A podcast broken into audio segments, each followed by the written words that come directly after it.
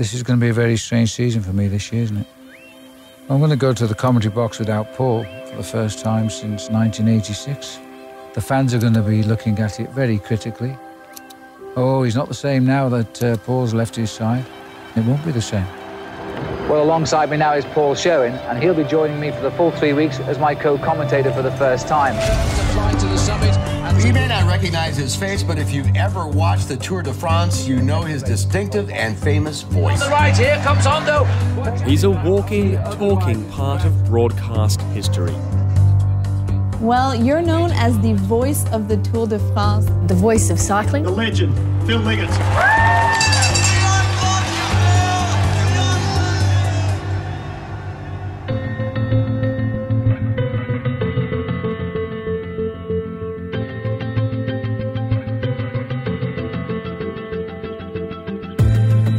Welcome to the Greg Bennett Show. I'm your host, Greg Bennett. And today, well, I just have a delightful conversation with a man who's become a good friend. Um, we often have long conversations, and I said, well, why don't we just record this one? And he's been on the show, well, almost two years ago, uh, Mr. Phil Liggett, who I'm a huge fan of. He's the only reason I probably have watched cycling events for the last 30 years. And, uh, just to be able to sit and chat with him as a mate, I thoroughly enjoyed. And in this one, we, we talk a lot about what he's doing in Africa, what he's doing with the Paul Sherwen project um, in building homes and, and schools, and, and, just a fascinating conversation. We do talk cycling, we do talk about his projections uh, for the Tour de France this year, and it's just a fun, easygoing conversation. I, I hope you enjoyed as much as I did. A little bit of housekeeping before we go on, as always. Um, firstly, I just Thank you for listening. I truly appreciate it. And if you are enjoying these shows, these episodes, I'd love you to share them. Any feedback you want to give me is always appreciated. Uh, guests that you'd like me to talk to or anything else, please let me know. I, I am willing and open to try any suggestions you have. And finally, you can find actually, you can find Phil Liggett on anyquestion.com forward slash Phil. That's anyquestion.com forward slash Phil. And you can ask him questions there. You can also see some of his answers that he's already done. And you can see all the other experts across the platform and listen to their answers and ask them questions as well. So go to anyquestion.com forward slash Phil. All right, yeah, I hope you enjoy this one as much as I did. And remember, success comes to those who endure just one moment longer.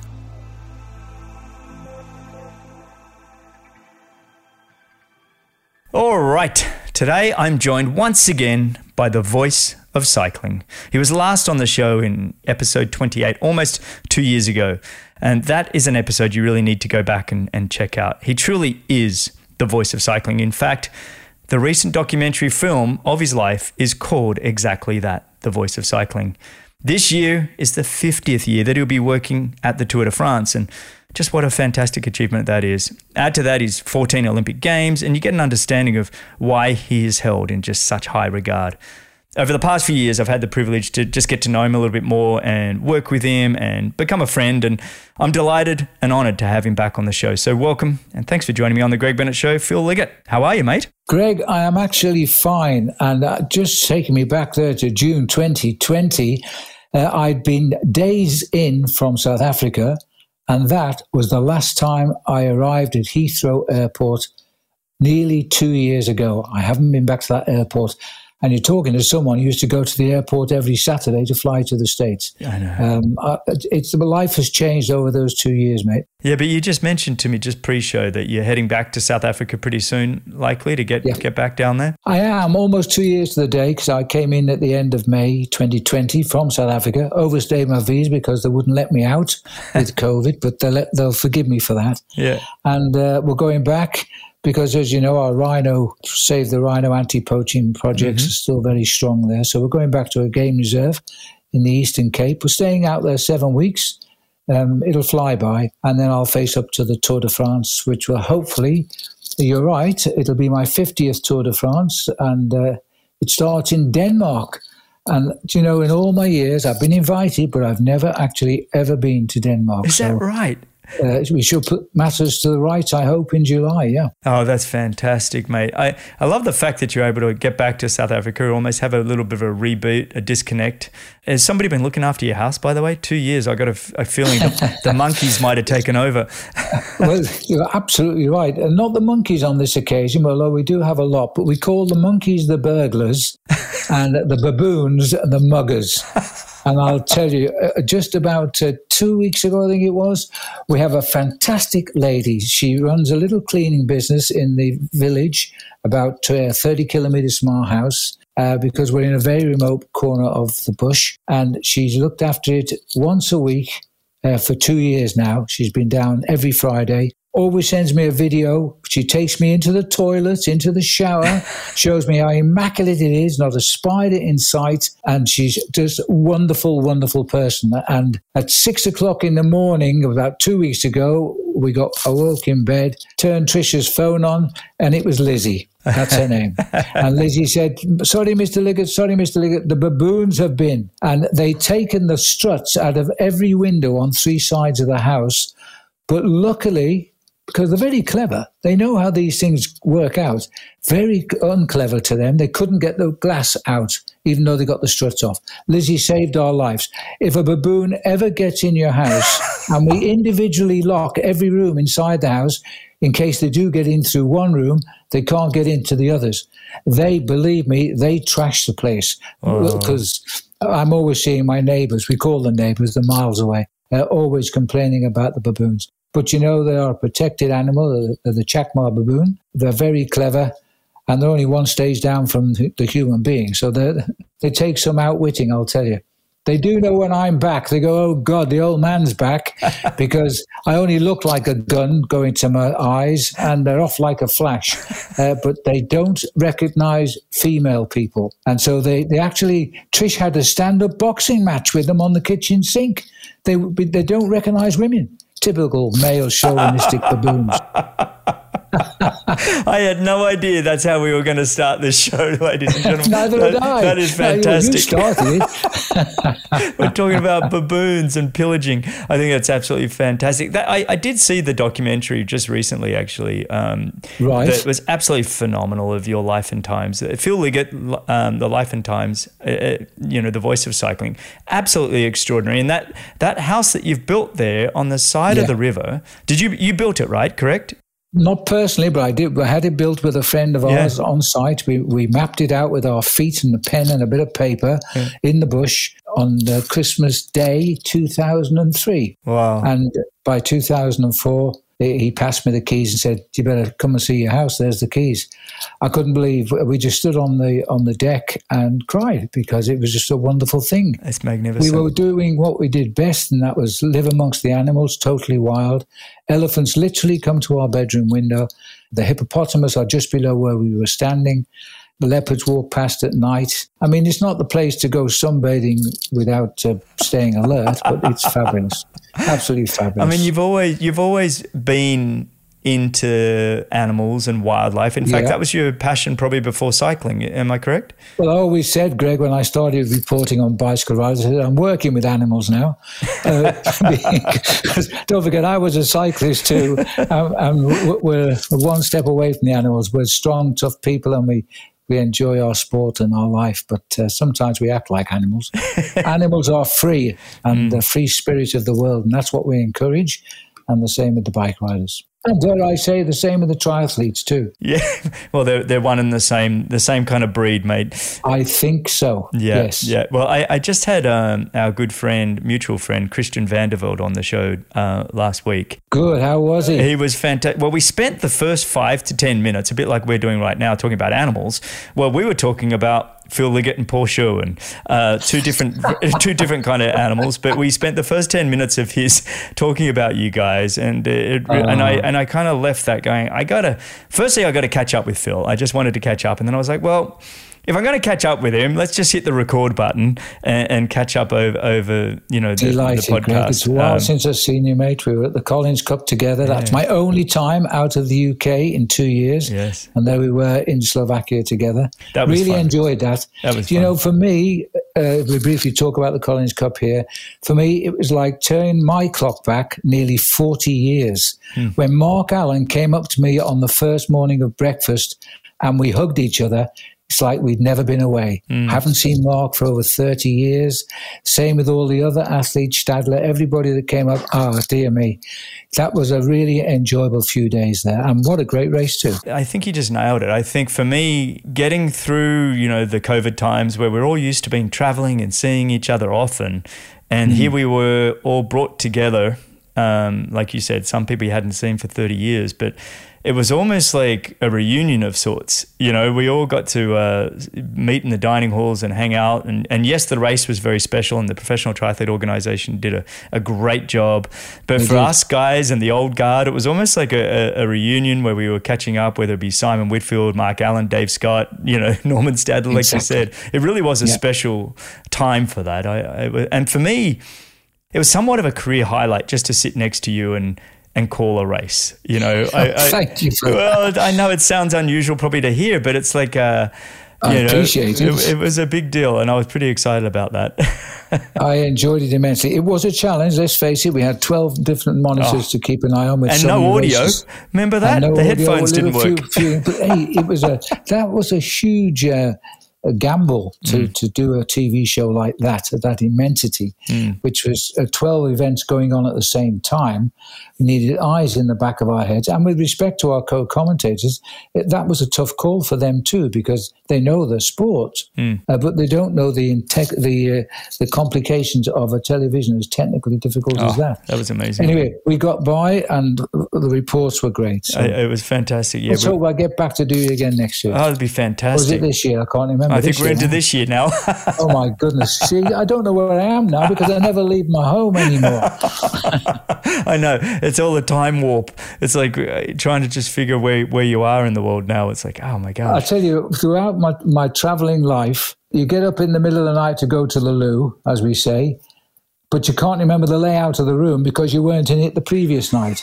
Now I've got no problems. Have you, I'm always in the same house. I can find the loo first time. You go to a hotel and you you, you, you, you go up the stairs and you turn left and you walk all the way down the hall to your room and go to unlock it and realize, oh, that was where you were last weekend. I'm I'm actually I'm, I'm meant to be well, down the other end of the hallway on a different you know room altogether. How many times do you innocently give your room number of, as the previous night's room when you're at the restaurant or the bar? Yeah. Uh, not done on, intentionally at all, but numbers just run into themselves. I know. Because, you know, I used to stay in a hotel.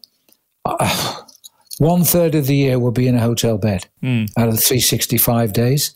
Yeah. I know. It's it just const- all gone, all fell with the axe. Uh, it'll come back partially, but never be the same again. No, I don't think. Well, on that, have you um, have you been able to enjoy a little bit of the commentary work from home? Has there been a comfort a to that? Yeah. Not the hours I'm getting up because, no. uh, as you know, I work largely for Australian television, mm. American television. Um, two opposite time scales there from um, mm. opposite sides of the globe, uh, and, and South African TV.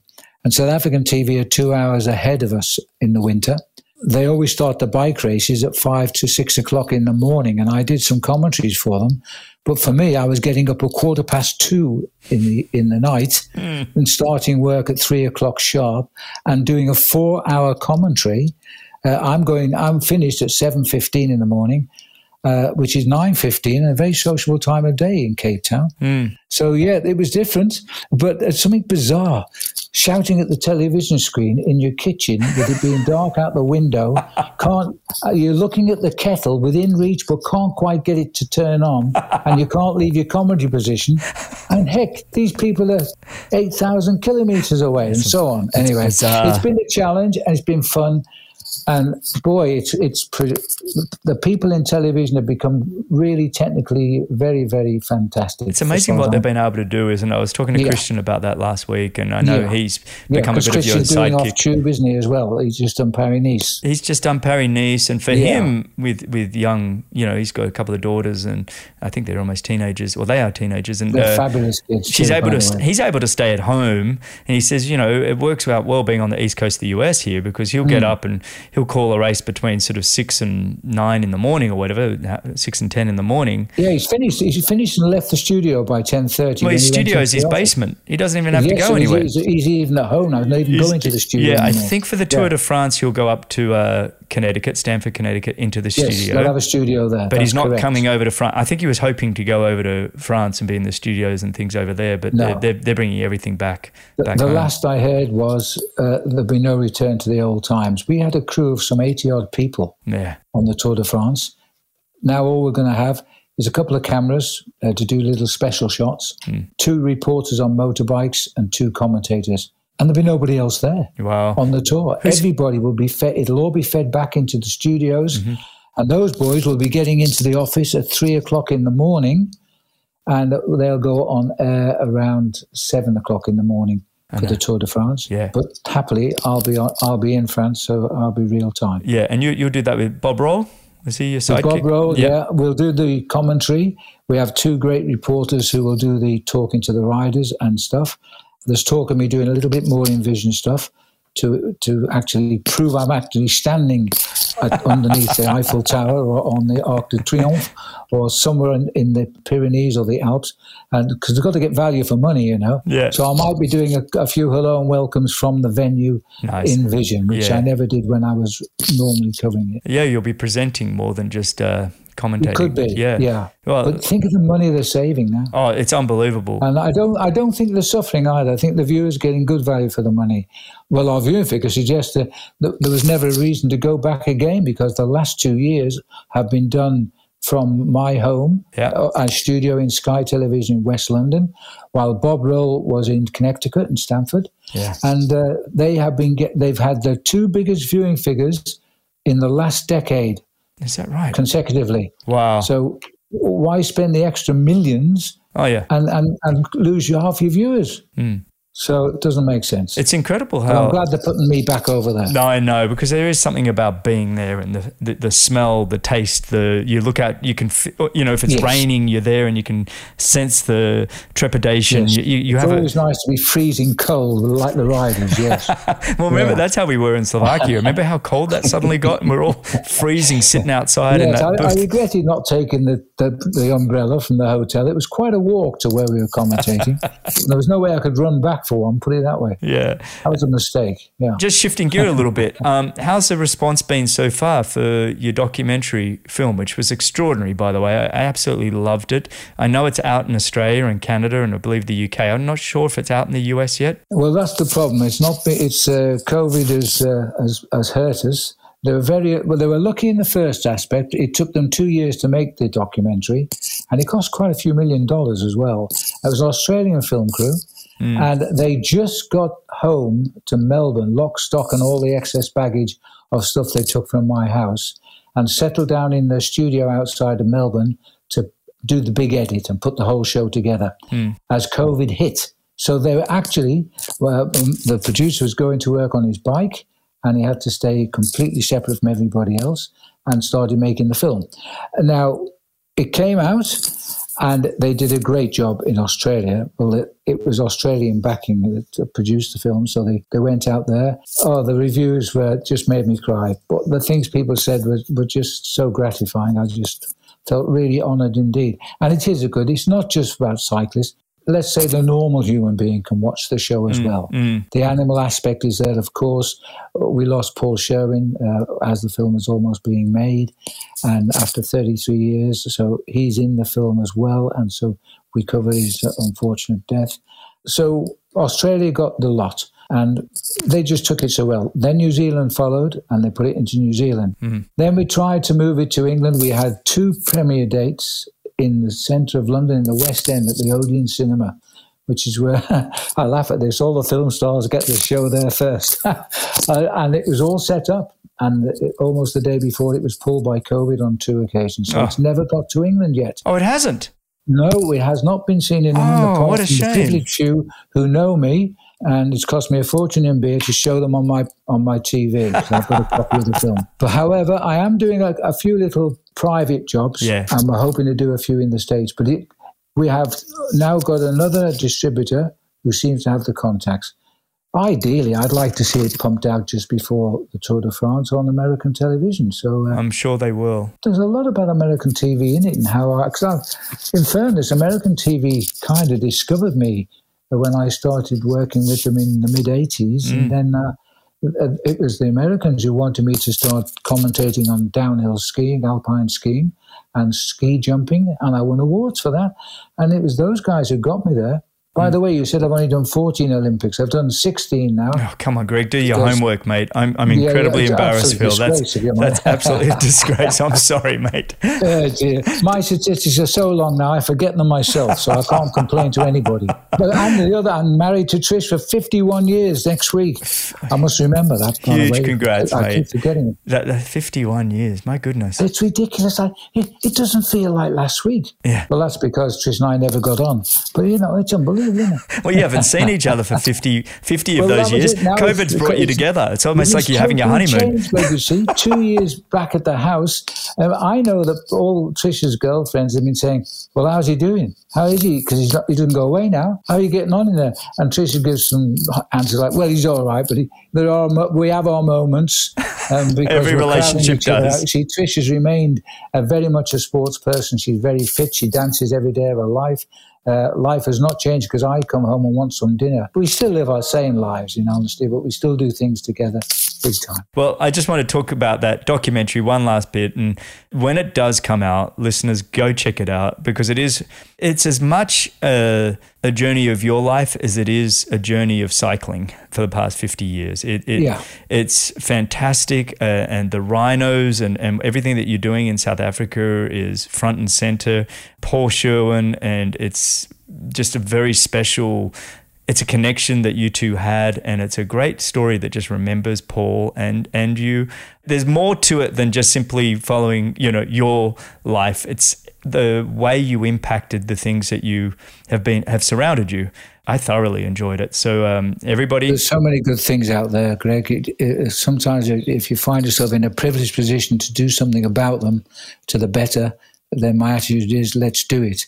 Um, I'm at that end of life now where I don't sound, sound very morbid there. I don't quite mean it as it sounds, but you know, I've had a good career and I've made money. And I'm happy to give it away if it's to the right places. And what I tried to do when this show went out in Australia, they hired cinemas, whoever was doing it. And I, by the way, I never made a penny. There was no money in this for me. This was a film my life, and that was enough for me. But uh, everybody else is due their money back. Uh, So when they put it on this cinema in uh, Melbourne, I think it was, and I used to when the when the filmmakers sent me a, a note, I, I did a an InVision video and I put it over to them, and they they put it on the front of the show saying, "Welcome, little bit of history how the film was made, only for two minutes, and now sit back, enjoy the film." And then at the end, uh, that somebody at the cinema would say, "Don't leave everybody because Phil Liggett's coming on live now. We thought you might like to speak to him as a Q and A for thirty minutes." And so the audience stopped leaving, and I could now see the audience, and I was in my kitchen in London. And of course, the time difference meant I was probably rather late as well, or early, whichever the way it was. and so I did a Q and A, and the third person to stand up and uh, give a question was a New Zealand guy. Um, very difficult to tell the difference to us commoners with the accent, but he was from uh, Auckland. And he just simply said, he said, Phil, he said, um, I've always uh, enjoyed your commentary, but I, I now am full of admiration for what you're doing for the wildlife of the world. He said, I'd like to give you $10,000. And I, because the the line was great from me to them, apparently, but it wasn't so good from them to me. So I said, I'm sorry, did you say you want to give me $10,000? he goes, Yes. I said, Somebody in the audience, get that man's name and give them my email address. So that was handled. Within a week, he'd sent me $10,000. mm. and it was full of praise. And we, I told him where it was going. It was going to the to the Rhino mm-hmm. and to two certain parts of South Africa. And I turned that money around. I had him send it to me here because foreign currency into South Africa is a problem. And I got the money out of my account in South Africa and sent it to the two venues I wanted. Uh, they were over the moon mm. because desperate in COVID. The, the anti poaching units, nobody can afford to pay them. Uh, you know, they've got to earn a living and they couldn't go round and check out in the middle of the night for the rhinos, etc. The rhinos were in danger. Anyway, the success story is both the venues I gave that money to have not lost a rhino during these two years of the COVID. Not wow. one. Wow. So that guy became, his name is Mark. I won't tell you any more about him, but we are due to meet again soon, uh, somewhere around the world, because our paths will cross. And he's, he's full of ideas, and my hat goes off to him. Firstly, a big shout out to Mark. Yes. Secondly, if people do want to donate, uh, it's helping rhinos is is that where they go? Yeah, there are two now because we're also building a school for young women uh, to, who can learn the basics of life, like cooking and sewing, mm. in the Karamoja area of Uganda. The reason Paul Sherwen lived there, he loved those people. He could speak the language fluently. and they looked up to him as someone very, very special in their lives. Every one of them attended Paul's funeral. And we've, we've formed the Paul Sherwen Project, which is simply that, Paul Sherwen Project dot uh, com, mm-hmm. and you can read all about it. But the first bricks have arrived because we sent them sixty five thousand dollars recently, all given by cyclists, and we, have got a target now of one hundred and thirty thousand to finish the project off, and we promise we will get that money for them this year. We're on the way, so. Uh, at the moment, I think I'd like to see that project finish. If anybody is so inclined and I never beg of anybody and understand completely. But if they were to put any money in, please check out the Paul Sherwen, W E N, the Paul Sherwen Project.com. And there's a donate button on it. Perfect. And every penny goes to them. Uh, we have a wonderful board of really senior people in the world of cycling. And of course, Paul's wife, Catherine, uh, who is like like most of us, has never recovered from the loss of Paul. He died of a heart failure. He just never woke up. Wasn't expected. Sixty-two. Sixty-two is way too young. Uh, and it was a tragedy. Yeah, absolute tragedy. We're going to have this building finished this year, and there'll be a little plate on it with Paul's name on, and the people will be so they're just so grateful. I've, I've, we've spoken to them. They come on, you know, to talk to this lady called Florence, who's in charge of the project. You listen to her two minutes, you'll be in tears and you'll want to give you a bank account. She's that sort of person. She's just fantastic. I love it. I love it, Phil. Well, I'll put that in the show notes as well um, so people can easily donate. That's very kind of you, Greg. Uh, oh, that wasn't course, why mate. we were talking to each other. It was just no, of course, of course. Opportune. I don't like. Uh, I hate asking for money to be no, absolutely but, but honest. It's, I'd rather give it myself and say nothing. when, when, the when the purpose and the reason uh, you know align, I think that's I think it's wonderful. You know, we are living a life of luxury in modern America, modern UK, yeah. to what's happening around the world now. It's when we watch what's happening in the Ukraine. Uh, Trish and I just just tears. Mm. How minus seven degrees and these people are living in dugouts. It's just unthinkable. No. Anyway, let's not get onto that side of life. No, this is a happy well, interview. No, no, but it's it's okay to recognise things around us. I think at the at the end I of the agree.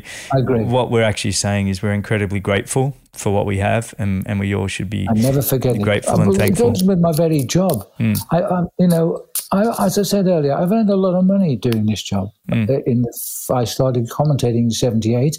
I started working as a journalist leading to commentary in 1967. At the time, I was really wanting to be a cyclist uh, and was making very good progress. But I, I, took this job not knowing where it would take me. Mm. But it took me to the very top of my profession. But on the way, I met so many great people who have been so helpful to doing everything. And I've always laughed with Trish. When I got my first paycheck from the BBC in the late 60s, they paid me. I said, look at this. They've just paid me £15, which these days is about, uh, I don't know, $25. They just paid me $25 to give them 30 seconds and talk about cycling. Yeah. Nobody's interested in cycling. Uh, but how the world changed, and of course, I managed to t- turn my hobby into my life. Well, you're a big uh, part of no how, how the world, world changed and their views on cycling. It it became it was fairly European dominated and, and not a lot of English speaking. And Not at all. to have someone like yourself present it to the rest of us and the rest of the world, you really were the catalyst to get cycling out of Europe and to the rest of the world. And I was very happy in that respect. I actually was the first guy to bring a team of American cyclists as a as an, a USA team to the to the UK Tour of Britain, which I was the organizer that's of. That's right. Yes. I had a plaintive call from a guy called Carl Barton, who was a Brit, but he was a top man in Raleigh Boston in the USA. And uh, he rang, he said, Phil, I wanted to accept, would, you, would I consider accepting an American national team for the Tour of Britain? And I said, Carl, I'd love to, mate, but they're no good. and, and it was going to cost me a lot of money. He says, I promise you, if you take the team, everyone will finish the course. And they did. And what's more, there were good bike riders, real good people like John Ellis and Mike Howard. Jim Ochowicz came later. Jim became the manager and owner of the 7 Eleven team that went to the Tour de France. Uh, Christian Vande Velde was one of his riders, as was Bob Roll, etc. So the Americans were starting. Within the, I think it was uh, 1983, they had the winner of the milk race, which surprised them as much as it did anybody else. But nonetheless, Matt Eaton won the milk race. That's what the Tour of Britain was called. you were the race organizer for that as well, weren't you? The milk yes, race no, for the, well, yes, the milk race. We called it a milk race. Not everybody remembers it. I was the Yeah. director of the race for 22 years. Yeah, That's right. while at the same time doing everything else. But uh, I was lucky. You see, I was a pioneer in, in every way without trying. I just did it because I wanted to do it, not because I had ambition to succeed and take over the world of cycling. I became the youngest guy to become an international referee with top marks. I did it because I felt it would help me be the director of the milk race, not because I had ambitions to be going to the Olympic Games as a race commissaire. And I was I, I did the World Championships as well as a commissaire, but nobody else could do it. Nobody else was there to do it, and I just was lucky enough. I innocently took it on board with both hands, with no ambition to be any more than myself. It's I, I love that um, where your passion can take you, right? I mean, Yes. I want to refer to any question where you've been on there answering so many wonderful questions, and your answers have been just phenomenal. And I love just rewinding the clock a little bit, where you talk about your PE teacher calling Yeah. calling you a, use, a useless athlete, a His useless athlete. Mr. Partington. Yeah, He was well gone now, but he, he was uh, he was a fit little ba- little man, and, and he came up to me and he said, uh, I, I said, I, I can't do, I can't swim, sir. He says, just get out of my sight. He says, you're absolutely useless. He said, go, go and have a ride on your bike for 45 minutes, which was the length of the period, and then come back. So I actually got to leave the school on my bike for 45 minutes and come back, which is what I did. yeah. But at the end of the the time I was at the school, I was coming up 18 years of age, time to move on, exam results time. They altered the prize for English, uh, so they gave me Shakespeare's book as the English prize because I, I beat the Golden Boy in English. Wow. Now that was another piece of luck. I, I had to write an essay on crustacean of the sea, which I loved all that. So it was- well, I just wrote it. I could have written for a week. Then I had to write another article on locomotives, steam locomotives. I'm a complete nutter on trains. so I wrote that and then just answered the usual grammar questions. That wasn't a problem. All of a sudden, I was the best, and I was never showing any signs of being the best. Uh, but then Mr. Partington came up to me that day and signed the inside of that book. And he, he signed it. He said, One day I'll see you in the Tour de France. Uh, all of a sudden, we were the best of friends because he knew I was doing quite well on the bike and I didn't go around telling him. He must have found out. Um, but I, I do laugh when I think, well, he was right, but he didn't expect me to do 50 Tours de France and not win one of them. you did get you did get there. I mean, that's the other I part. there. Yeah, that's about where it ended, yeah.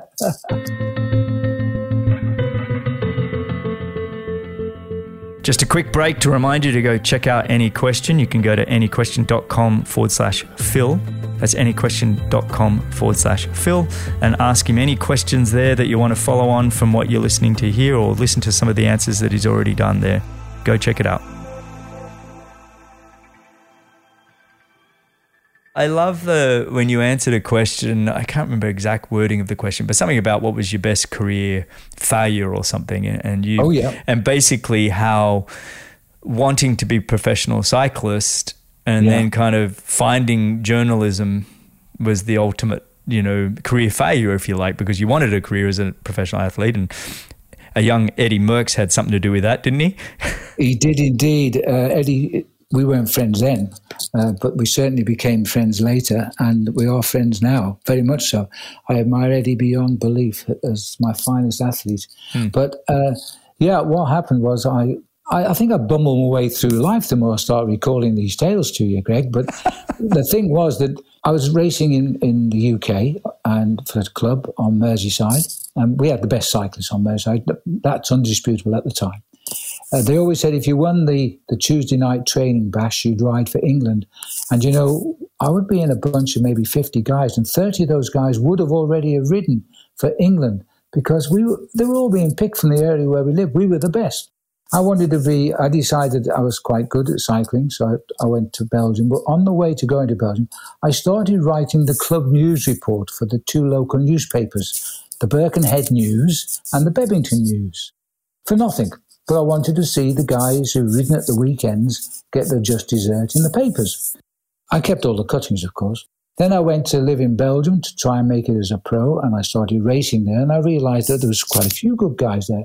Americans were there, the odd Aussie came up, there was all the Brits, we were living in little houses rammed in there because we had no money and racing. And there was no, we were riding big races, and nobody in the magazines in England were writing about the exploits of these guys, and that annoyed me. So I rang the magazine up. I said, "Hey, we got all these guys out here, and, and Tommy Simpson was a world champion mm. uh, for the pros, and nobody was writing about all these races. So we can't do that. We've got no money to have a reporter out there full time. They do an odd report for us." So I did. I did the odd report, which led to every Sunday night sitting in St. Peter's Station in Ghent, uh, where I was living just down the road, putting in a reverse charge call to London, which took two hours to return so I could make the have the talk. and I used to dictate a story every Sunday night. And they paid me, which was pretty useful out there because I had no money. I did that for the whole time I was living in Belgium. And then I went home and I got my pro contract. I was going back the following year, and that was life was good. I wasn't I didn't have any money, but I could ride a bike, and I was doing what I wanted to do. And so I went down to a, a local factory uh, in a village called Port Sunlight Village, a village that was built by Lord Leverhulme for all his employee, employees. I went into the personal office and said, "Hey." Uh, my name's Phil Liggett, and I've got three uncles work for you, and between them have logged 160 years service, and I want a part-time job the personnel manager looked at me and said, What? Said, Well, who are, who are your uncles? I told him, checked them. He said, You're right. I said, Yeah. Said, Okay. What do you want to do? I said, I'll do anything. I'd like to carry churns, milk churns, because it's milk um, because that will strengthen my back. I'll do anything you like. So I finished up doing carrying milk churns, humping sugar, and serving at the banquets, you know, sending the stuff through from the kitchen to the tables. Well, during that period of time, the magazine rang me up as I was preparing to go back to Belgium and said, Hey, come down for an interview. We've got a vacancy. I said, What? And so I went to London, where I'd never been in my life. And I was 23. Hmm. And mum said, What are you going down there for? Because they're all southerners down there. they're only 300k away, but the north and the south, never the twain shall meet. Yeah. It's pretty similar now. and so I went down and lovely interview, loved everybody uh, and didn't get the job. But the guy they gave the job to happened to have more experience on the newspaper, and I had none. And he left within two months. So I got the phone call, and the phone call said it was Friday lunchtime, one o'clock in the day, never forget it, 1967. And the editor said, Phil, Nigel's left. If you're here at eight o'clock Monday morning at your desk in Fleet Street, you got the job. There's no more interviews. If you're not there, we understand. That was Friday. I went home, said to my mum, I think I'm going to London, mum. That's when she said, you, you can't go down there. It's full of Southerners. So I said, well, I'll, I'll be back next week. And that was in uh, March 1967, and I never went back. Uh, and I got the job, and again, I followed my nose. I had no ambition to be a journalist. I just wrote because nobody else wrote. And then as I got there, I started to commentate. I went to bicycle races as a journalist, reporting them. First of all, I was riding the bike races. The editor said to me, he said, Now look, I know you're still racing your bike, but I'm going to tell you right now, it's good to have a cyclist on the staff. The deal is you can ride only the biggest races of the weekend uh, because that's where the biggest riders are, and you can write about it at the same time. And the problem is, on a Sunday night, we had to go back to the office in Fleet Street because the paper went to bed and printed the next day, Monday. So I rode the biggest races, but they were often 300 kilometres away, and I had to get back home, write the story. And I was finished up sleeping on the mailbags, getting up at six o'clock Monday morning to make sure the paper was sent down correctly. And then when I was in the race, I mean, I was knackered. These guys were still training like professionals, and I was fitting in long hours at work mm. and trying to train. So I couldn't keep up with these guys. But I got into the break one day, and I still had my friends in the peloton because I wasn't far divorced from racing in the north of England. And I remember that the, the British champion was a guy called Peter Matthews, and he was a funny bugger, but we had some good times together. And I got in this breakaway, and of course, the usual big thug ugly comes to the back and says, Hey, get to the front and do some work. I said, I can't, I'm knackered. He didn't believe me, of course, thought I was waiting for the sprint at the finish. and so my mate Pete just dropped to the back, and Peter was much faster than me anyway in the sprint. Pete said to him, Leave him alone. He's, he's in the back because he's got a typewriter in his back pocket and he's writing the story about you. So just get up the front and do some work and don't worry about him. And I said, thanks, Pete. and I, I, I, mean, I was got blown away. Probably I can't remember the end of the race. Oh, I was going to say, did you come around true. him at the end? It was all true. No, I, would, I wouldn't have dared do that. Um, the first one to hit me would have been Peter yeah. because he's a fast sprinter, and Peter's actually in the film. He's actually in the film because they found him, and, and he's he's a born comedian. That's awesome. all the people, all the Beatles people from Liverpool are born comedians. Yeah, so that so all of a sudden I was a journalist. Then I picked up a microphone because nobody was talking to the people in the street, telling them what they were watching. Did it for nothing. All of a sudden, I was a commentator. Then BBC asked me to do radio. All of a sudden, I was a radio reporter. And then, uh, after three years, the uh, Milk Marketing Board said, Would I consider organising the milk race? I'd have to leave my job in Fleet Street to do it, but uh, I was only going to be a three day job. I thought, yeah, sounds great. Biggest thing I'd ever done was a 10 mile time trial in the Birkenhead North End. That was the biggest thing I'd ever organised in my life. A 10 mile, 16 kilometre time trial. Mm. And here I was organising the big, on the biggest amateur cycle races in the world. Some would say it was the biggest. That's awesome. And that was a great success story. And during that, I became a connoisseur. Um, and then sadly, uh, the guy that worked on the milk race as the announcer got killed in a car crash. I was his best mate. We did a couple of early tours together. Mm. And in 1978, when when David got killed, I the, the ITV television rang me up and said, Phil, if you want the job, we're not advertising it because we know David would have loved you to have been the commentator with him, but we didn't have money for two people. Now it's your chance. What do you think? I said, I don't want anybody to ever think I asked for his job. And they said, Well, you didn't and you haven't. So we're offering it to you. Mm. I said, I'll take it. And that's how I started in television. And so it went on. Never asked for a job. Honestly, I've never asked for a job. This is my first job on leaving school, which was an, being an accountant.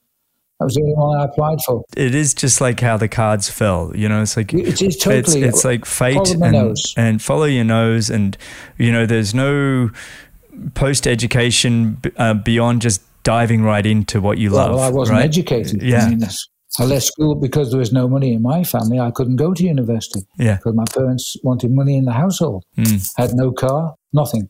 No. my bike was my transport. It, it, really is just following your nose. Mum always says, You're not like other boys. She never said what she meant by that, but she said, You're not like other boys. And uh, I'd love her to, to know how my life panned out because she knew I was not going to be like other people. Amazing. well, you're certainly not. And um, let, us move forward a little bit um, because one of my favorite stories that you've shared before, and, and you did share it on any question when somebody asked, you know, what was the mm-hmm. highlight of your career? There's good questions on there. I've been, I've been very full of trepidation when I've been pressing the answer button because these guys were asking, and girls were asking me some amazingly well thought out questions. Well, that, well, that's the thing. I, am enjoying it. I'll be honest, Greg. I'm enjoying it. Well, mate, I, I, it's it's so wonderful to have you on the, on the app answering questions, and we have Lydia Jacoby, who's seventeen and a gold medal yeah. swimmer. We have yourself and Frank Shorter, you know, um, yep. America's finest marathoner in history, on the older, slightly older end of the spectrum. And it's nice to just have yep. the the full spectrum of wisdom coming from the great thought leaders of the world. And so we we feel very fortunate that you're on there answering questions. But I love the one where you you describe the highlight of your career, and I know mm it's the '89 call with um, Greg yes, LeMond and, and Fignon, and and yeah. just to take me through that, and I love the little bit of what the producer says to you after you're getting your prediction completely wrong. you remember the story. It was 89 the tour. It was the big return of Greg LeMond, of course. Uh, and Greg had to really find a contract uh, in 89 because he was, you know, shooting accent after he won the Tour de France in 86. Mm. So 87 uh, saw Stephen Roche win and 88 Pedro Delgado. And 89, LeMond was back and boy, he never came back believing he was going to win the race. Uh, but by that period of time, Greg and I had sort of blended a reasonable friendship, uh, but he, and he wasn't thinking of winning the Tour. However, once life got going and, and he started to look like it, he got on the team and he came to the start. Now, when the race started to ride really well, all of a sudden Greg was there. And so too, of course, with Laurent Fignon. He's twice a winner of the tour at the time. Mm. And Fignon was going to be the favourite all the time. But it was one of those tours. There were never more than, a, well, at one stage it stretched out to just over a minute, if I remember rightly. But most of the battle was one on one. Greg would take the yellow jersey. So Fignon would go and take it back. Greg would win the stage, so Fignon would go and win the stage. And then towards the last week of the tour, it was Fignon in yellow. When the riders came down to uh, Chambéry, mm-hmm. Chambéry, no, Aix-en-Provence, mm. Can't remember now. I've, I've anyway, trained in Aix-en-Provence. I know yeah, that. Yeah, well, it's by yeah. the lake, isn't yeah, it? They yeah, come down. Beautiful. They came down this hill off the mountains. The five leaders, and they all fell off at the roundabout, turning for the finish. They all got back up, and they all crossed the finishing line. That was two days before the Tour de France finished in Paris. Hmm. Now, at the time, Fignon was in yellow, but the man that won the stage that day was Greg LeMond. The man that finished second was um, Laurent Fignon. The man that finished third was Pedro Delgado. Fourth, I can't remember who was fourth. I think it was Lejarreta, Marino Lejarreta. Anyway, the first five riders in the same order as they 48 hours later would finish the Tour de France. Wow. That was not noticed by anybody except when I started looking at facts after the race was over. So we got down to the Palace of Versailles, 24 kilometre time trial. I remember it was a lovely day. Paul and I stood outside that magnificent palace at nine o'clock in the morning and did a piece to camera. Paul was pretty much a rookie at the time because mm. he'd only been with me two or three tours and we'd known each other for quite some time. And so I looked at the camera, introduced the Tour de France coverage, uh, said, let's have a look at the overall standings. Well, there we are. Laurent Fignon is leading the tour, 50 seconds ahead, going into the last day. It's only a short time trial. Paul who's going to win this tour because Greg LeMond's in second place, which in itself was a brilliant story. I mean, you'd have been happy to finish second, having been shot almost dying mm. only two years earlier. And so Paul looked at the camera and said, Well, he said, it can't be anybody but Laurent because Laurent's a great time trial rider, which he was. He's a Frenchman, which he was. Uh, he lived in Paris, which he did.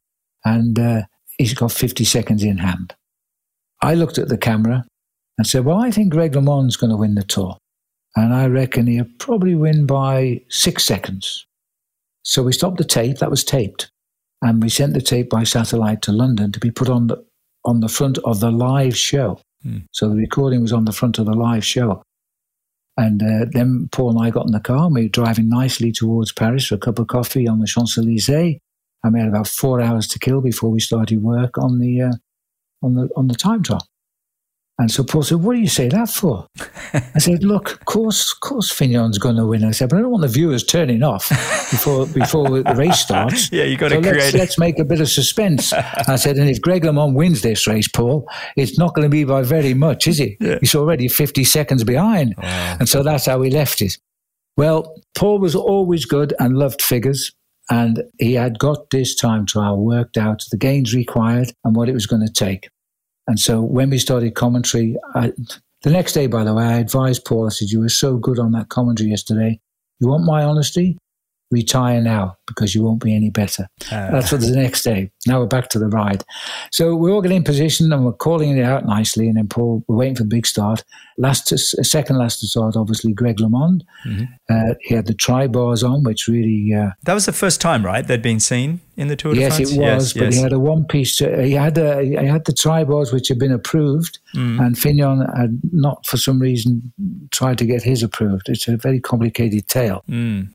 Anyway, Fignon came last, so he's about two minutes, I think he would have been on the start behind Greg. Mm-hmm. So we were watching uh, watching the call. Paul was calling it. We were trying to get our best gains. Paul had his own stopwatch going. He was reckoning that Fignon had to make this gain of around 1.2 seconds, uh, slightly less, whatever it was for the kilometres. And uh, no, 1.1.5 seconds. It was 24 kilometres, and he was 50 seconds down. Mm-hmm. And he was doing it. And Paul was calling it spot on. I, I kept thinking when I was calling, gee, I hope, hope he's not making a mess of this because he, he's, he's, so confident he's calling it right. I had to go with him because we're live, you see. But he, he, he, was the most brilliant, accurate call he ever did in his life. Yeah. But then when uh, LeMond came down from the Arc de Triomphe down to the finishing line, crossed the line, he had a time on the board. So we now knew mm-hmm. exactly what Fignon must do to cross that finishing line to win the Tour de France. And here is Paul calling with 5K to go. He's only five seconds to the good or whatever it was. And then at the finishing line, we got past the 250 and it was around 220, 230 meters from memory. The clock went past the time set by Greg LeMond mm-hmm. required to win the tour. And it took him eight seconds, Fignon, to get to that line. And I said, I don't believe this. This was live to the audience, of course. I said, but Greg LeMond has just won the Tour de France by eight seconds. And the producer in London, who was a, a grizzly guy, who was a real top man, so well known in television that everybody saluted him, just put the key across in my right ear and said, Next time, Liggett, get it bloody right. well, that cracked me. I burst into tears. Oh. And I had Greg LeMond jumping for joy and tears pouring down his face with Kathy on my left. I had Paul Fignon literally at my feet, curled up like a fetus on the floor, oh. crying. And there was me crying, trying to look at them both. it, it was a bizarre scene. Wow. But it was wonderful. Was that the last time they finished with a, t- a time trial? Yes, it was. I don't think they've got the nerve to ever do it again. I don't know. I think it's great TV from what you're painting. I think. Well, well it was as it worked out, but now yeah. I, it'll never happen again. I don't think they'll ever finish with a with a time trial again. Yeah, eighty nine was the last time they did finish. Greg was was rightly surprised, but it had been that sort of tour. Mm. And the, don't forget, the first five riders to be the final overall was the same five riders who crossed in that very order two days earlier in Aix-en-Provence. It's just unbelievable. Everything was unbelievable about the whole thing. I love that. I love that story. I love the way you tell it. Uh, it's very, you can picture it, you can see it, and you can feel I'm it. I'm talking so. to some scientists in South Africa in Pietermaritzburg yeah. um, in April. I'm going to tell them that story. Now you like it. Yeah, absolutely. now you're someone you you you you. I remember sitting next to you even in Slovakia. You, you love your note taking. You take a lot of notes, and and you I do. You really are fastidious in the way you prepare. You know the athletes. Again, I, I heard you sort of talking about your note taking on any question, and there was the Erik Zabel. Yes. And getting yes. the happy birthday right on the finish. I think that's great yeah, that was in Charleroi when the race came into Belgium. Yeah, Erik was the was the sprinter of the time. He was holding the record of green jerseys in the Tour. Mm-hmm. Uh, he became a friend too, by the way, because he liked Trish. Yeah, um, that's another story. We met, complete. I was sat in a restaurant on on the seafront in Cape Town, and Erik was there with Jan Ullrich and the team. They they just gone to Africa to go training by themselves. And at the end of the meal, we'd never spoken. I saw him over there. I wasn't going to go over the whole team in the sort of huddle in the corner. Erik came over and just said, Phil, I just want to say hello to your lovely wife. Just, and I didn't really know Erik. I said, well, be my guest, Erik. That, that, he was such a gentleman. Since then, Erik has become a, a, a great friend. But mm. that's an aside. Erik was celebrating his birthday at the time. And the, the whole point of we, we were always conscious, and I drill this into Paul. I said to Paul, we're not cyclists. Neither are the people watching our program. So don't uh, don't talk down to the viewer, but educate them so they can enjoy what they see. That's what we, I decided we would do. I said, now today is Erik Zabel's birthday. It's a perfect stage for him to win. And if he wins on his birthday, we've got a great story. So what we decided to do that day was to keep the viewer's eye focused on Zabel's position in the peloton. And in the last 20k or so, we took the viewer into that peloton, constantly showing where Zabel was moving to, where the wind was changing direction, how clever he was to get his team here. So uh, I thought if, if we cock this up, I was thinking to myself, we're going to write idiots, but anyway, we'll do it. And as we were coming through to Charleroi, Erik got himself with his lead out boys in perfect position. The finish was a formality down this long straight. Charleroi is a beautiful Belgian city with a lovely cathedral in the backdrop. Here comes uh, Erik Zabel. He hits the line, puts his hands in the air, and my final words was, happy birthday, Erik. and I thought, um, well done, Liggett and Sherwen, because you got it right. got but it I right. didn't say that. No. high five. At least you're probably doing those little high fives in the booth or little fist bumps or whatever. We, did, got we that one did. right. It was just so perfect. And I've told Erik that story since. I've Yeah. told him at, at the function since. Yeah. yeah, I, you, you also mentioned that you actually don't think you're talented. You're just having fun. Exactly. What do you mean by that? You, you, Well, you so just when I listened to myself back maybe two years later, I said, where the hell did I get that fact from? Because I've forgotten it now. And I just can't. It's, it's like when I'm ski jumping or, or downhill skiing.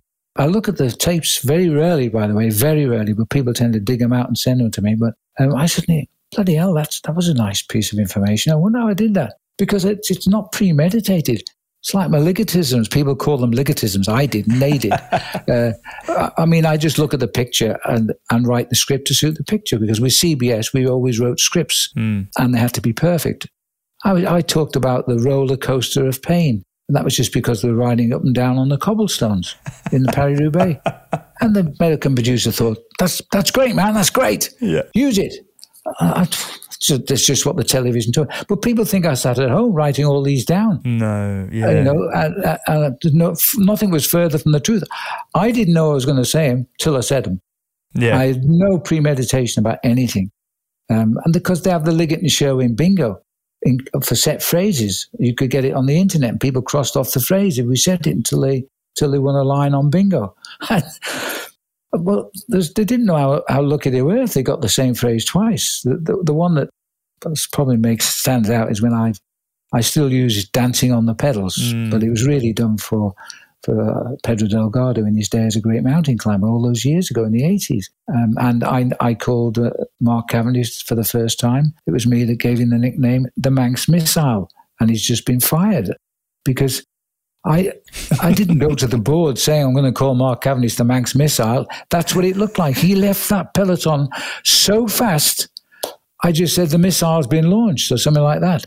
Of course, everybody else claims the title now, but it was me that gave him that title. How much of it is you and Paul just having such a strong mateship that you end up just you're having so much fun together together that these things just Yeah. Pop up. You know, when you when you're at the bar with your mates and you're just having a bit of a yarn, it's amazing what comes out of your mouth. How much of it is that kind of a thing? Well, for me, virtually everything, because I sometimes see Paul look at me, but he can't speak, and thinking, "What the hell are you talking about?" No, I can just see his expression. Paul was a fast learner, very intelligent guy. Yeah. He studied newspaper technology, funnily enough, which he never used at Manchester University. He got his education and then immediately the next day packed his bags, went to France for 10 years, became a very, very good professional bike rider. Hmm. So he was, he was clever. Now, when I made the offer to him in 85 to say, I hear you're retiring, Paul, how do you fancy working with me? He simply said, I'll give it a go. Yeah. But, you know, because I was working with American TV, which he wasn't, when I took him on board, he was only with the English TV. The Americans got to like him as well, and they integrated him with me on American TV. And Paul learned very quickly how to write scripts because he hadn't a clue how to write scripts. So, because writing a book and writing a script are two very So different things. so hang on, when you say writing a script, you have an outline for the day or No, no. American TV didn't do live television. They're always Oh. afraid. They, they like that delay button in case you swear or something, so they can get it Yeah, out. yeah, yeah. So this way, it's changed now. Yeah. But this now, in those days, they would every three days they would give me a finished film of what's going to be seen on Saturday. Oh, on that's CBS. way harder, isn't it? Oh, Oh, it is. And I Oh, would have to work, work through the night to write the script Yeah. because I'm working all the day on the tour.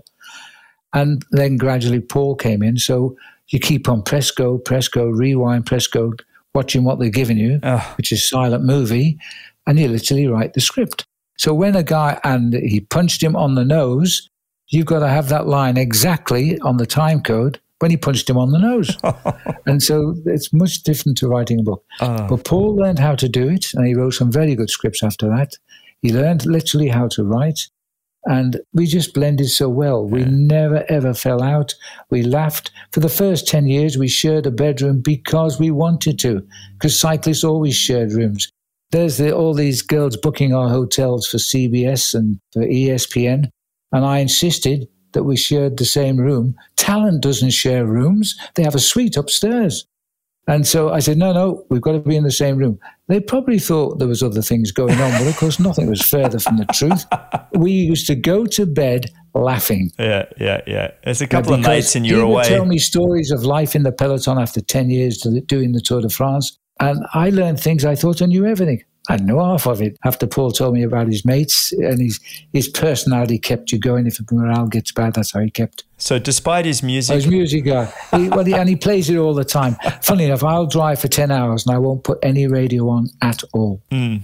I, I just let my bro. I'm, I'm thinking all the time, but I'm not interested in listening to music. Yeah. Anyway, we got rid of those when they blew us up in Spain. I so love that. it blew, you, blew your car up and they got rid of all the uh, Yeah, all the did. tapes. And it wasn't our car either, so there's a bonus to everything. Yeah. I love some of those stories are phenomenal. And they are all uh, in your documentary, but I um they the- are, yeah, they are. It, it's it's it's a story of life, really. I think my documentary. It's not somebody who doesn't understand saying, "Oh, I'm not watching that." Beyond Oh, no, no, oh, no, no. cyclists.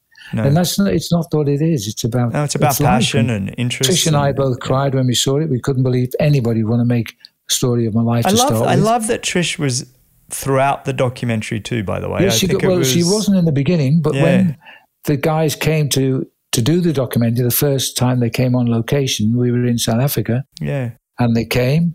They saw the deck, they saw the house, they started saying, "Oh my God, this is unbelievable." Then they saw the discussion I was having with Rangers about what we're going to do about the poaching and stuff. Then they saw how involved Trish and I were together. They threw the script away. They Yeah. rewrote the whole show. is that right? Simple yeah, as that. yeah. Yeah. No, rewrote the whole show. I, I did like that. I love the the partnership that you guys have had. You know, through thick and No, so thin she's silly so- and she's dancing with the elephants. Yeah, she in- is in dancing with the elephants on the deck Oh my there. goodness Yeah. me! Just lost the you plot, realise mate. that Lost the if plot." grabs you out of that trunk, you'll be on the roof of the house in thirty seconds, in three seconds flat, rather. Uh, But, uh, you were yeah. asked um, the greatest athletes of all time, and Yeah. the three top greatest athletes of all time. And I, and I like this answer because, well, you can take me through them uh, if Mm. you remember them, but you put them on any question. I can give you a lead if you don't remember. But uh, the number one was obvious Eddie Merckx. Yeah, Eddie Merckx. Yeah, Yeah. yeah. Number two, you had. there was one. This isn't the same as the one about my three famous people, was it? no, no, no. This is a different one. And you Okay, on. said Yeah. Mark Allen and then Usain Bolt. Yeah. And I thought to Yeah. have Mark Allen in that mix with those two was, was really see, quite thrilling. I, I was really raw on Mm. triathlons. You might still say I am, but I was really raw. No, no, I covered a lot of the Nice triathlons, Yeah. which was it's it was down in on the Côte d'Azur. That's a tough old course for the Oh, guys. brutal. I think Mark Allen won it 10 years straight at the time. He was the Eddie Merckx of triathlons. And he lived in woods. He was the Zen man, they called him. And I sort of got reasonably close to Mark because he was always the man that CBS wanted the interview with. And we, we had sit down interviews in hotel rooms before the Ironman. And, and I remember him running down on his, it's killing me, but I can't remember the guy he caught. It was a German, but he, he started the last night, last uh, leg, which was the run, of course, eight or nine or ten minutes behind, Mhm. and he ran him down I think about it was 13. I think it was 13 minutes. And It could be. It could be. it's a long oh, time the ago. German. My goodness, Greg, come on. He did end up Yeah. going on to win. Uh, Yes, he year, did. year or two he did. But, uh, and he well, he was always there or thereabouts anyway. But the run by Mark, Mm. it was like watching a steam train. We had a camera head on to him, and he was puffing and blowing, and he was coming. He was coming. He was coming. Then the camera swung round. There was the man, and he passed him. Brilliant, brilliant athlete. And um, yeah, and my other favourite athlete is Greg Welch. I've had lots of fun with Greg. Oh, Welshie. Yes. I actually He- haven't had Greg Welch on the, the, the show yet. Oh, you got to. Um, You've got to well, have I Greg. know that. I've, in, I've uh, actually asked him, he? and he was meant to come on once You tell it. him I, I said you got to come on yeah. because Greg and I are we're just great. He won Forster Tuncurry Ironman Mm. at the same time his soon-to-be wife won the women's event, Siân. That's right. and uh, I was, uh, but I was actually there in Forster Tuncurry in Australia, and the first to finish, I, I got to Siân, and she was speechless. I said, "Siân, you've got to answer the questions, you know." She said, "I can't, I can't believe you're talking to me." I said, "What?" I said, I, I, I did look special because I had a suit on. um, In the, you know, they were very posh in those days. Television, suit and a badge. And then Greg finishes, and we do Greg as well, who's leaping up in the air. He leapt up and crashed through the tape and stuff. Yeah, yeah. Uh, well, that night, I'll tell you, they both went into the nearest pub. Oh, they enjoy a few pints. They enjoyed a few pints, those guys. Oh, by the way, um, Thomas Hellriegel, uh, uh, Hellriegel is the um, athlete that Mark Oh, Allen ran down. done. And Oh, uh, you, I've been trying to, I'm not joking, I've been wrestling with this now for some years. yes, I never bothered to look at it. Thomas, but he ended. He did end up winning in the late nineties there again, probably did, he did, 96, he did. 90s. Actually, ninety six was Luc Van Lierde. So They were great athletes. oh yeah, phenomenal. Dave. Scott, Scott Tinley, Yeah. uh, Mike Pigg. Yeah, They were just fabulous people. And yeah. uh, Jürgen, um, the guy Jürgen Zäck, Jürgen Zäck. Yeah, at the time he set the, the, the best time ever seen for the bike ride, 180 kilometer ride. Yeah. He was a bit thick built, but he was a strong boy. Have you seen how fast they're doing it now for this 180k? These guys, it's like it's down to the you know four hours now for the 180k, and they've done a swim before it, and they're running a marathon after it. I mean, the guys are just getting. I mean, yes, there's a little bit of aerodynamics there, and you know the equipment's a little bit better, but my, my goodness, it's unbelievable. Now, you did mention earlier, just a few minutes ago. Um, when I was about to ask you about, you know, the three greatest ath- athletes of all time, Yeah, yeah. and three uh, living people, and I loved your three um, that you know you would love Mm-hmm. Yeah. to meet if you could, or have dinner with, or Yeah. uh, however the question was phrased. Who, who were those three? Well, the one that I, I've always wanted, well, the two were Nelson Mandela. I never got to meet him, and uh, Sir David Attenborough because of his love for animals and his understanding of why animals are so important to survive, and that if the animals don't survive, it's a guaranteed certainty the human being won't survive.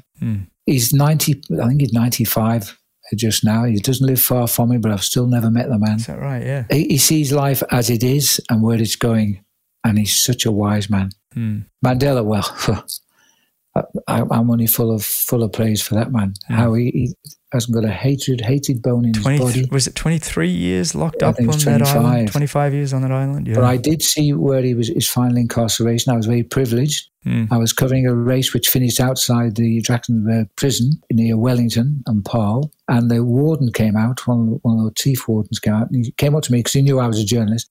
He said, Look, he said, um, if you're interested in seeing Mandela's a place where he was incarcerated, uh, I've, I can take you into the prison, which is very much an active prison. There's a lot of lifers in there. And so I couldn't get anybody to go because the journalists that were on deadlines for the race. But I said, I would love to come.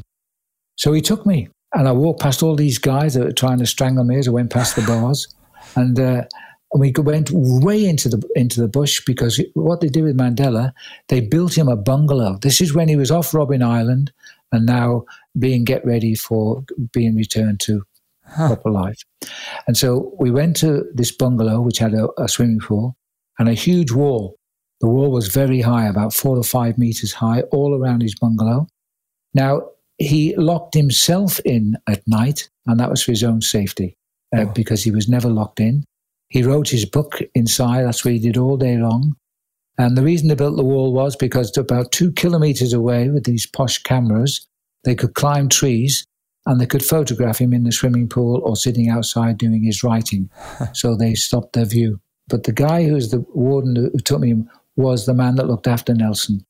And he said I used to take him out in the car every day, and nobody knew he left his left his room.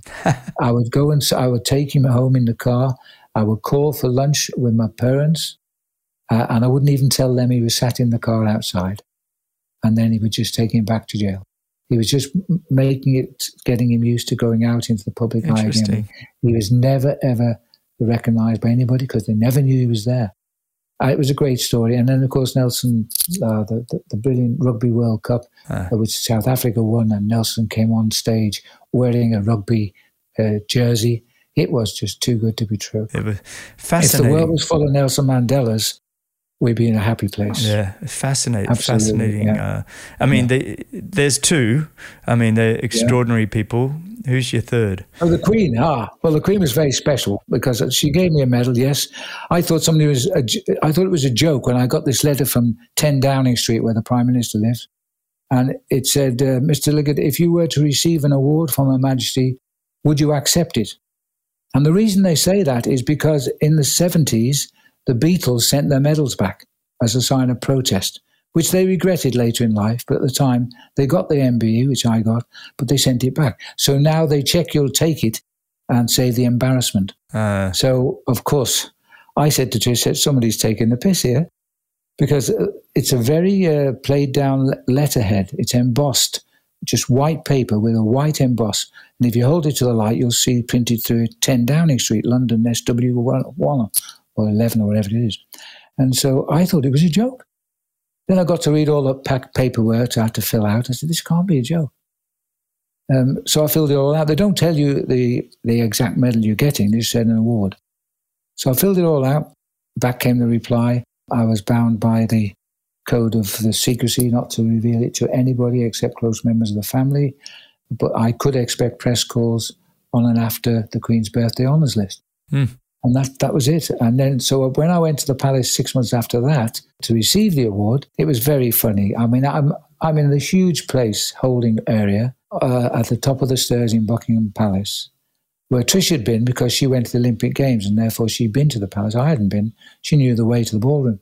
And then we, we, we, got upstairs and I just um, found like minded people. I found one guy I remember who'd been given an award for the British waterways. Well, I was a great canal enthusiast. He had an earring and a ponytail, and he'd been given a, a, um, a, British Empire Medal, I think, for his services to the canal system. He was a great character. Anyway, the, the huge, huge doors standing 20 feet high swing open. In walks this man with a red sash on. Morning, everybody. Morning. Nice to see you all. Well, you all must be very famous, otherwise, you wouldn't be here. That was his first question, uh, first uh, declaration. Then he comes in and says, Right, result, you're going to meet Her Majesty herself today, which is uh, very, very good because she doesn't always do these awards. He says, and I want you all to pay attention because it'll make your afternoon far more enjoyable. So I'm going to show you how to curtsy. right, so he, he walks up there. He says, Imagine I'm you, to the ladies. You turn left here at the carpet. You look straight at Her Majesty, who will be about 50 feet in front of you. You will bow, straighten up, and then walk towards her. She's only a little lady, so don't stand too far away because she will want to shake your hand. She will offer you her hand, you don't offer yours. Right, got that bit. She will ask you a question. By way of reply, do not give your whole life story. There's a lot of people getting awards. Right, got that, yeah. And he says, then you just retrace your footsteps, but go the opposite way, otherwise you'll clog up the corridor and uh, and get out, basically. And I, now um, he says, let me just um, tell you that for the ladies, you curtsy by going uh, the right leg in front of the left leg and bowing, or the left leg in front of the right leg. It really doesn't matter, he says. But let me give the ladies a fair warning don't go down too low as I known them never to come back. Absolutely fantastic. So I, I, remember all this, and we get to meet the Queen. I, I bow and I walk up to her. I had a top hat and tails and white gloves and all, I had all paraphernalia. And she put her hand out, I shook it, and she said, uh, This cycling is getting very popular, isn't it? I said, Yes, ma'am, it is. She said, and uh, that was it. So I got off. but when I got round the back where they box your medal, the guys there were getting the box ready, and they said, How'd you get this job? I said, What? How did you get on television doing cycling? Everybody in, the, in Buck House watches you, you know. I said, What? No, we all love the Tour de France on television. I couldn't believe it. Oh, that's I, so great. The last people I thought would watch the television was Buckingham Palace. That's fantastic. Thank heavens I've only said nice things. But I, I have to admit, I am a total royalist. I'm very proud of it. Well, well, let's make sure you get a lunch with with the with the Queen, but you know, because I've met most of them, but I've never had. Well, hey, no, hang on. I did. Um, I did go because I was president of an association. I did attend the Queen's uh, Golden Jubilee. Oh wow! Um, as a special guest with Trish. Yeah. And that was a, an occasion. If a bomb had gone into the tables that day, oh. we had the whole of the government, the whole of the shadow government, we had all of the past prime ministers still living. We had the whole of the royal family on the top table. And there was me and a guy who just lost his Rolls Royce, had been pinched the morning before. He was from West East London, from the Barrows. And um, I just met, again, a lot of people. I remember when we were announced by the pike staff men and banged the pike on the floor. They're going, Lord and Lady so and so, Sir and Madam so and so, Mr. and Mrs. Phil Liggett. and I walk in and I got in there and I said to Trish, I said, I have never been to a function in my life, but I've known absolutely no one. Wow. And that was true. That was in 2005, I think. It's, it's, it's, always a bit shaky when that happens. Uh, I love that story. I met some great I'm a people. bit of a royalist myself, and I, um, I love it. And I, I mean that the the show. Uh, is it called The Crown? I think that did a lot for the Queen and the royal family. I think people are now yeah, understand. Trish watched every second of that. I watched most of it. Not yeah, I mean, didn't paint a real great picture of uh, Prince Philip, but it uh, it definitely was. People, if you want to watch a great show, it was a great show on Netflix. I want to just shift gear a little bit because I want to. Yeah. I want to just predictions for for this year's Tour de France. Um, you know, we're still several months away. We still haven't had a lot of racing for you probably to be able to predict terribly much. A lot of people still hiding the form, I think. Uh, uh, young, I'm going to get his name wrong, and you did tell me pre-show. Po, po, po, it's uh, Tadej Pogacar. Pogacar, thanks, mate. Pogacar. Yeah. I mean, is he going for a, little V's on the C? Pogacar, is he going for a third? Do you think? I mean, is he? Can anybody beat him? Yes. Yeah, yeah. And he could get it. I think he's riding out of his pants just at this moment in time. Yeah. Uh, he would love to win Milan San Remo uh, coming up. Yep. However, I'm not sure it's a race that really suits him down the ground. He's also afraid he can't he can't shake them all, but we'll see. It's about 20 years since we've had a lone break win there. Mm. He'll be the man to beat because everybody says he's the next Eddie Merckx. I, I hate that phrase. Nobody's the next Eddie Merckx. He'll be the next Tadej, maybe. Mm. He is showing to have the similar talents of Merckx in as much that he loves his bike riding. Mm. He loves to win and he races at every opportunity. And they are the most difficult cyclists to beat. He doesn't know when to say no. Mm. Um, that's why I could never get near Eddie Merckx. He was attacking from the gun. And, you know, everybody believes he can't do this, he can't keep this up, but he could and so can Tadej Pogacar. Taddy's fascinating. I was talking with Christian Vande Velde last week about that. Uh, you know, the guy the guy has the, the mountain jersey, the, the white jersey, the, exactly. the yellow jersey, never been done before, and he's done exactly. it twice in a row. I mean, it's really quite he's extraordinary. So young, he still qualifies. Well, he was the youngest winner of the Tour de France since inception, 1904. Mm. Henri Cornet won after a disqualification of the older sta- elder statesman. Uh, Pogacar is something else, mm. and, it's, and, it's, amazing. Is he still riding for UAE? Or? Yes, he is, and that team is having a stellar start they of the are. season. They are, uh, yeah. not least helped by him, but there's others there too. There's an American as well, Brandon McNulty, also mm-hmm. riding mm-hmm. superbly uh, for them and winning. And of course, the accident to Egan Bernal when he hit this bus while he was training on his time trial bike is very serious. And that, although he's saying he might get back racing soon, if these injuries that were given then I don't see how he can get, get back racing soon. But on the other hand, his life's far more important than riding a race this year. But we'll see. But he won't get back for the Tour de France. That's, no, no, that's no, no, no, no way. No. That... So that's that's sad because I think he would have been on a good year this year.